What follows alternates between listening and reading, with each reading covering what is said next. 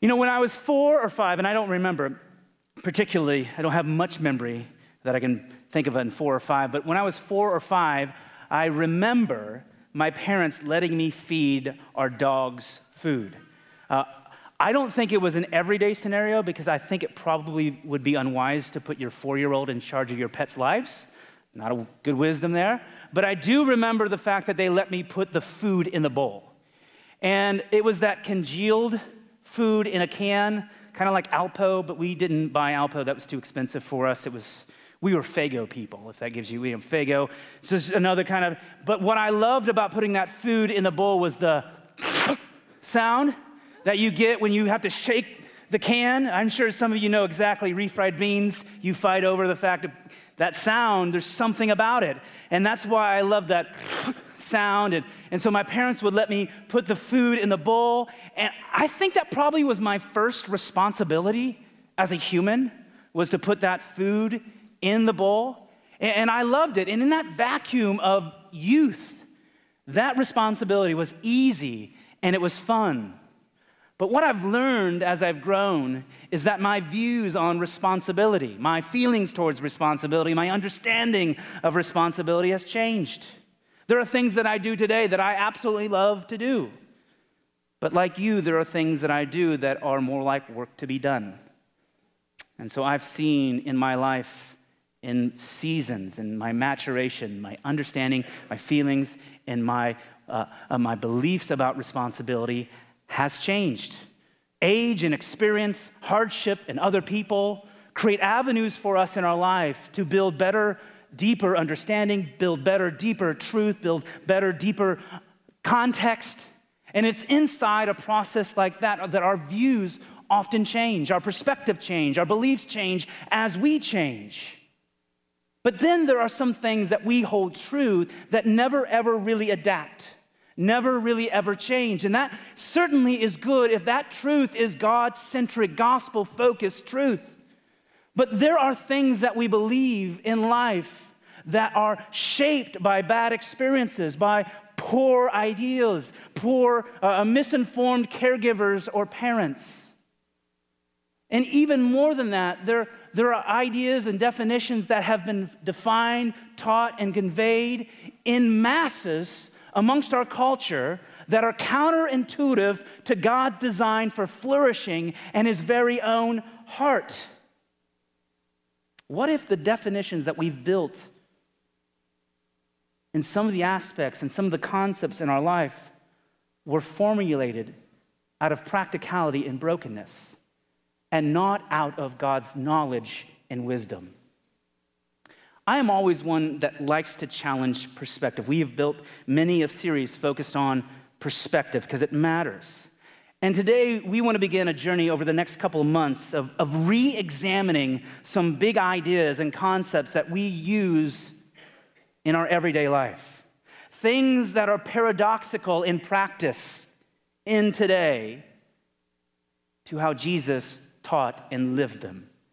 But for some reason or another, we have have been held captive by a definition that was defined by somebody else rather than God. And so we want to journey through ideas like power, loving enemies, forgiveness, identity. These big concepts that we all have these intuitive thoughts about, that we would re examine through the words and the life of Jesus and to see how he defined lived, and practiced them. And I think that we might come to the conclusion that the kingdom of God is maybe a little different than what we imagined. And this all began, this whole process and this whole series began uh, in reading the book of Revelation. Not an easy read, but in Revelation 5, there, there is this imagery, this paradoxical imagery that was hard for me to grasp. And we'll read it together. This is in Revelation 5, it's verses 1 through 10. This is a vision of the end of the age when the final judgment of the world will begin. And it says, Then I saw, this is John the Apostle writing this. He says, Then I saw the right hand of him who was seated on the throne, a scroll written within, and on the back sealed with seven seals. And I saw a mighty angel proclaiming with a loud voice, Who is worthy to open the scroll and break its seals? And no one in heaven or on earth or under the earth was able to open the scroll or to look into it. And I began to weep loudly because no one was found worthy to open the scroll or to look into it. And one of the elders said to me, Weep no more. Behold, the lion of the tribe of Judah the root of David has conquered so that he can open the scroll and its seven seals.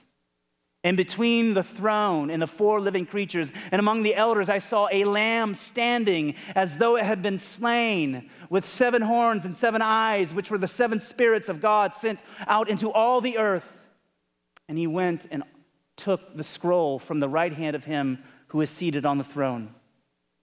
And when he had taken the scroll, the four living creatures and the 24 elders fell down before the Lamb, each holding a harp and golden bowls full of incense, which are the prayers of the saints.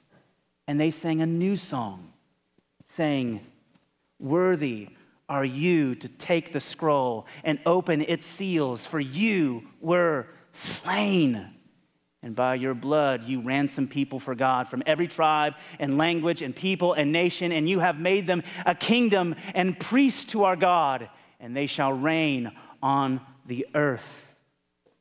In this image from the same author of the letters of John that we just walked through, he compels this vision of the final judgment, a vision that these scrolls contain the future, the will of God. These scrolls essentially hold world history in advance, what will happen, God's plan. But nobody in that room or on the earth or in the heavens proves worthy, capable to open the scrolls for them to be worked out. And in knowing this, John is so disturbed that he begins to cry. And this elder in this vision leans over to him and says, Don't cry. For behold, the lion of the tribe of Judah from the root of David has conquered, and he will open the throne, the, the seals. This is Jesus that he's talking about. And when that image is compelled, that lion compelled, what we see next is so paradoxical because amongst this vision, we see a slain lamb stepping forth onto the throne, taking the scroll. And the indication that we get from Scripture as that, is that this lamb is the lion of Judah. This is Jesus. That the conquering that makes the lion of Judah worthy to reveal the decrees and the commands of God is the conquering that was achieved as the slain lamb, which is exactly what we see in verse 9 when it says, Worthy are you to take the scroll and open its seals, for you were slain. Now, the context is important. This is in the vision of the final judgment on earth in the book of Revelation. And it's best understood in that context. We're not going to teach about the end of times. This is not about eschatology. Unfortunately, I'm not going to get into the seven eyes and the seven horns and the seven spirits. Maybe good stuff down the line. But what we are concerned with today is the imagery of a lamb that is a lion and a lion that is a lamb. It's a paradoxical statement. One conveys this imagery of power and kingship, while the other conveys an image of weakness and vulnerability. When people want symbols of power, they conjure up fierce beasts and birds of prey that represent nations and sports teams, but here we see the representative of the kingdom of heaven is a lamb, representing gentleness and humility and sacrificial love. And so, what this means to me is that we should be very careful about what we intuitively believe when we read Scripture. Because if you hear the term lion, power is conveyed to you in a different term than when you hear the word lamb. There are things that we init- like intuitively believe about Jesus that aren't of his wisdom. And I'm convinced it's just not here. That there are other things that we intuitively believe about Jesus, meaning things that we naturally apply to Jesus and Christianity that aren't true, they're not good, and they're not right. things that we bring into our relationship with God that are natural to us, but they are not natural to Jesus. Wisdom that revolves around our thinking and not Jesus' teachings and life. David Platt, in a book that he wrote called Radical, writes about this intuitive wisdom that we have and its dangers. He, he says this We are settling for a Christianity that revolves around catering to, to ourselves when the central message of Christianity is actually about abandoning ourselves. Scripture writes it this way in 1 Corinthians 3. Paul writes this to the church in Corinth. He says, Let no one deceive himself. If anyone among you thinks that he is wise in this age, let him become a fool that he may become wise. Today, we want to compel that this idea that Jesus thinks differently than you and I think. He walked differently than you and I walked. He believed different things than you and I believed. He practiced different things than you and I practice. And maybe, just maybe, it's time for us to open up our minds to His wisdom. And so I want to show you just briefly today three different places. There are multiple different places that we could go to, but three different pieces of scripture about Jesus in his life that defy our own understanding and our own natural intuition. That maybe, just maybe, we might reevaluate what we hold to be true about concepts in life that have been radically redefined by a lion lamb. And so we're excited. I'm excited about this series. You know, every week is always a great week to invite somebody to church. But I think that we are going to walk through some concepts and ideas that can be helpful for lots of people. And so maybe this is a time for you to think of a friend to bring to church. My prayer is that it could be helpful for all of us in our journeys ahead.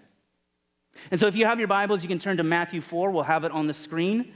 This is the first of three stories that we want to walk through today, stories that will we will go into greater depth and context in the weeks to come, but for today, they'll get us thinking.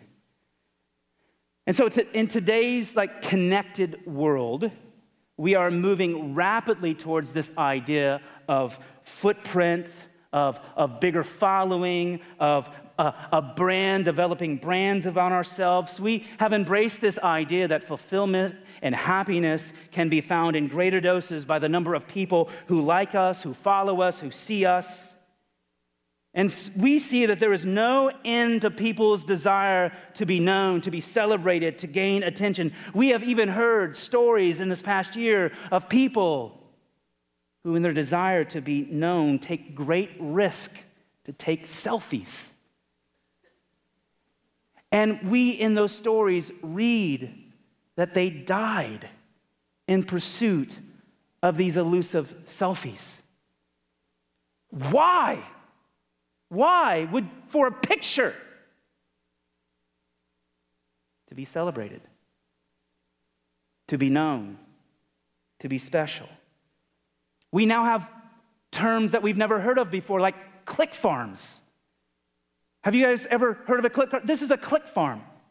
You can literally pay people, mostly in third world countries, to look at your social media content, like it, love it, favorite it, follow you, to build your popularity and increase your influence. It's crazy. But this isn't a new issue, it's just a new manifestation of an issue that is deep inside of all of us. We may not show it in its extreme forms that we just talked about, but we've all made decisions in moments where we've been given opportunity to be more popular, to be perceived better, to be celebrated, that may compromise our ethics and our values and our morals. Decisions that were made in the moment that brought us momentary happiness, but long term satisfaction. But what we notice in Jesus is that he never operates like that, ever. I want to read you a story uh, from Jesus' life, and I want you to put yourself in his shoes. Uh, I want you to ask yourself, what would you do if you were him? This story is right before Jesus begins his ministry. And it's in a season of temptation where the devil is testing him in the wilderness. And we find it in Matthew 4, starting in verse 5.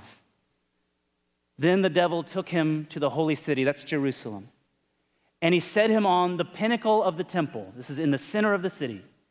And said to him, If you are the Son of God, throw yourself down, for it is written, He will command His angels concerning you, and on their hands they will bear you up, lest you strike your foot against a stone.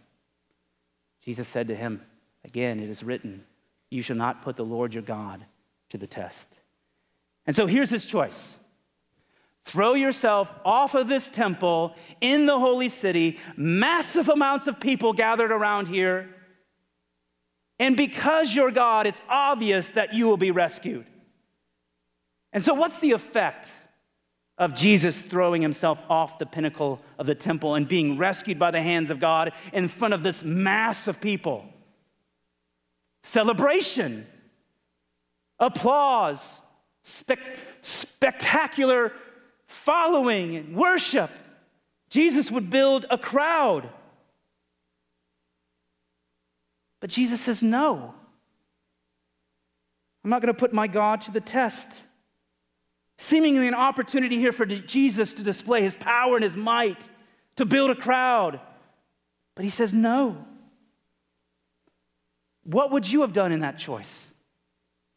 Better yet, don't put yourself on a pinnacle of a temple. That's a hard decision to make. What would you do in a choice to be liked, to do something to be loved, to do this and have influence and be celebrated?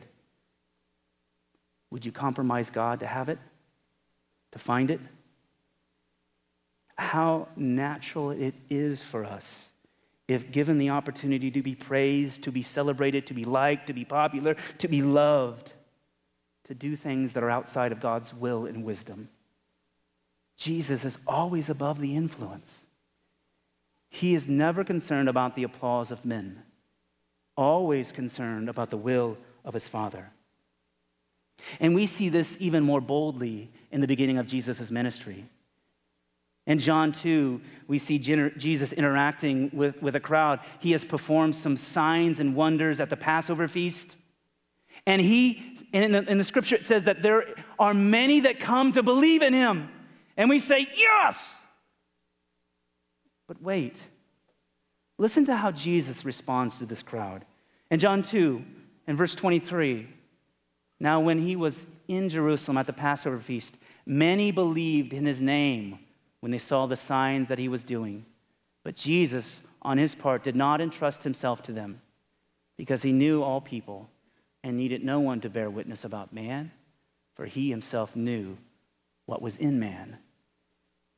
And what Jesus saw in this crowd was a thin, superficial belief.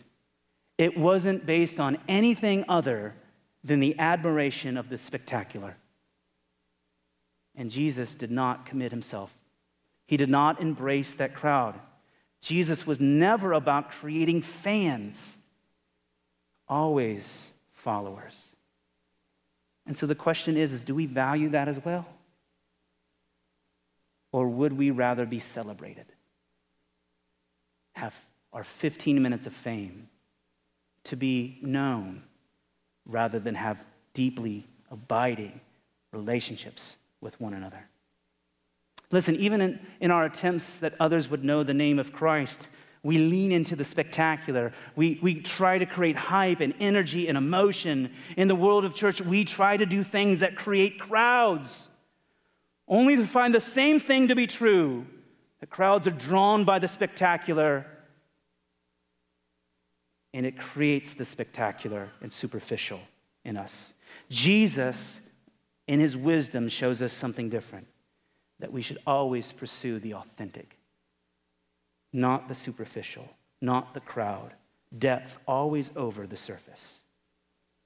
The second story that I want to walk in today is, is the triumphal entry the triumphal entry as it's in Mark 11. Jesus arrives in the holy city in Jerusalem just days before his arrest, betrayal, and execution, and something happens that is spectacular. Let's read this together in Mark 11, verse, starting in verse 9. And those who went before him and those who followed were shouting, Hosanna! Blessed is he who comes in the name of the Lord. Blessed is the coming kingdom of our father David. Hosanna in the highest. And he entered the Jerusalem and he went into the temple. And we had looked around at everything as it was already late.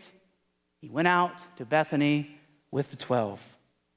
Jesus rides into the holy city, a hero a heralded leader with massive popularity, massive following, and they are celebrating the anticipation of a conquering king sitting on the throne to restore their nation back to power.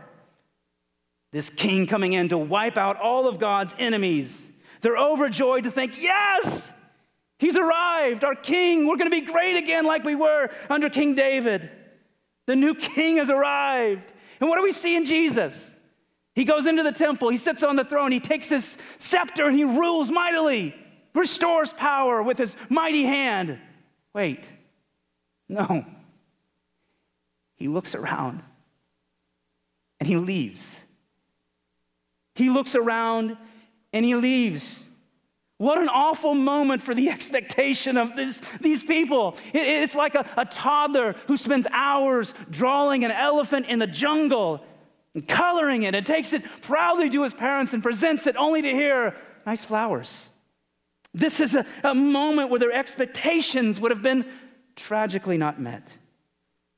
This would have been the accumulation of everything that their ancestors had told them in the past of a conquering king who was going to restore the power of Israel.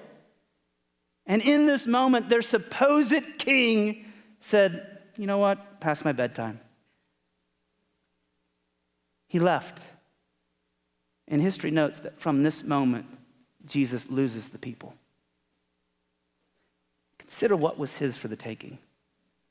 Consider what Jesus had for the taking power, immense power, prestige, position, wealth, everything that is good on this earth. He could have had it, but he declined it all. He walked away what would you do intuitively if you were given the right to power, prestige, position, wealth, popularity? And it's everyone's expectations that you would take it. People think that you're right for it. What would we do? You better believe that we would take it. Jesus didn't. And that is intrinsically radical to what the world teaches us. Jesus was blinded to the trinkets of the world and focused on the mission of his Father. Lastly, let's turn to John 10. It's a powerful collective of verses that foretell the death of Jesus. And it communicates that Jesus would not be surprised by his death sentence. He already knew about it. More than that, he orchestrated it himself. And he walked into it by his own authority. And so this is in John 10, 14 and 15. We'll go to verse 18 as well. He says, I'm the good shepherd, famous verse. I know my own, and my own know me, just as the Father knows me, and I know the Father. And I lay down my life for the sheep. No one takes it from me, but I lay it down on my own accord.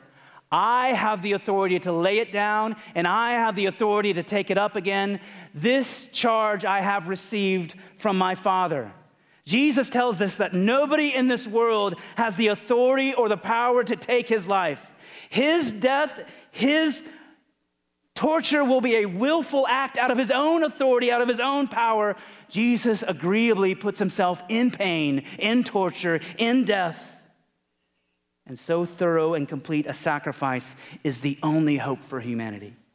Nothing less than the torture and the death of God's own Son could appease the demand of justice in our sin. Sin that demeans God's glory and holiness and rejects his wisdom and love. And in his death, Jesus, in a moment, could have said, Not today. I'll take it back up. But we never see Jesus working for his own best self interest. That's not who our God is. in the life of Jesus, we come face to face with a God who is not for a moment self preserving, but one that is always radically, selflessly sacrificial. God never was swayed by the moment. He was always focused on the mission, the mission that would reap for God a greater glory in the future than it would in the moment. And it is easier and more natural for us to lean into that a different wisdom than this. And listen, this may be the greatest fight of our lives in this culture. The greatest battle that we have to fight. A fight against pursuing our own comfort, our own wisdom, our own needs, our own self first. Jesus teaches us that it is sacrifice that will build the kingdom of God on earth. Not power, not self, not effort, not possession, not success, sacrifice. And it is woven into every section of, of scripture that we can find. If we just throw up just a few verses here out of our New Testament, we see this lived out in the words of Jesus' followers and himself. In Philippians, do nothing from selfish ambition or conceit, but in humility count others more significant than yourself. Let each of you not only look only to his own interest, but also to the interest of others. 1 Corinthians, let no one seek his own good, but the good of his neighbor. And John, greater love has no one than this, that someone lay down his life for his friends. He's a radically self sacrificing verses. But given the choice between myself and others, what is my default setting? I bend towards me. We bend towards self. And in this culture, sacrifice is given only out of abundance.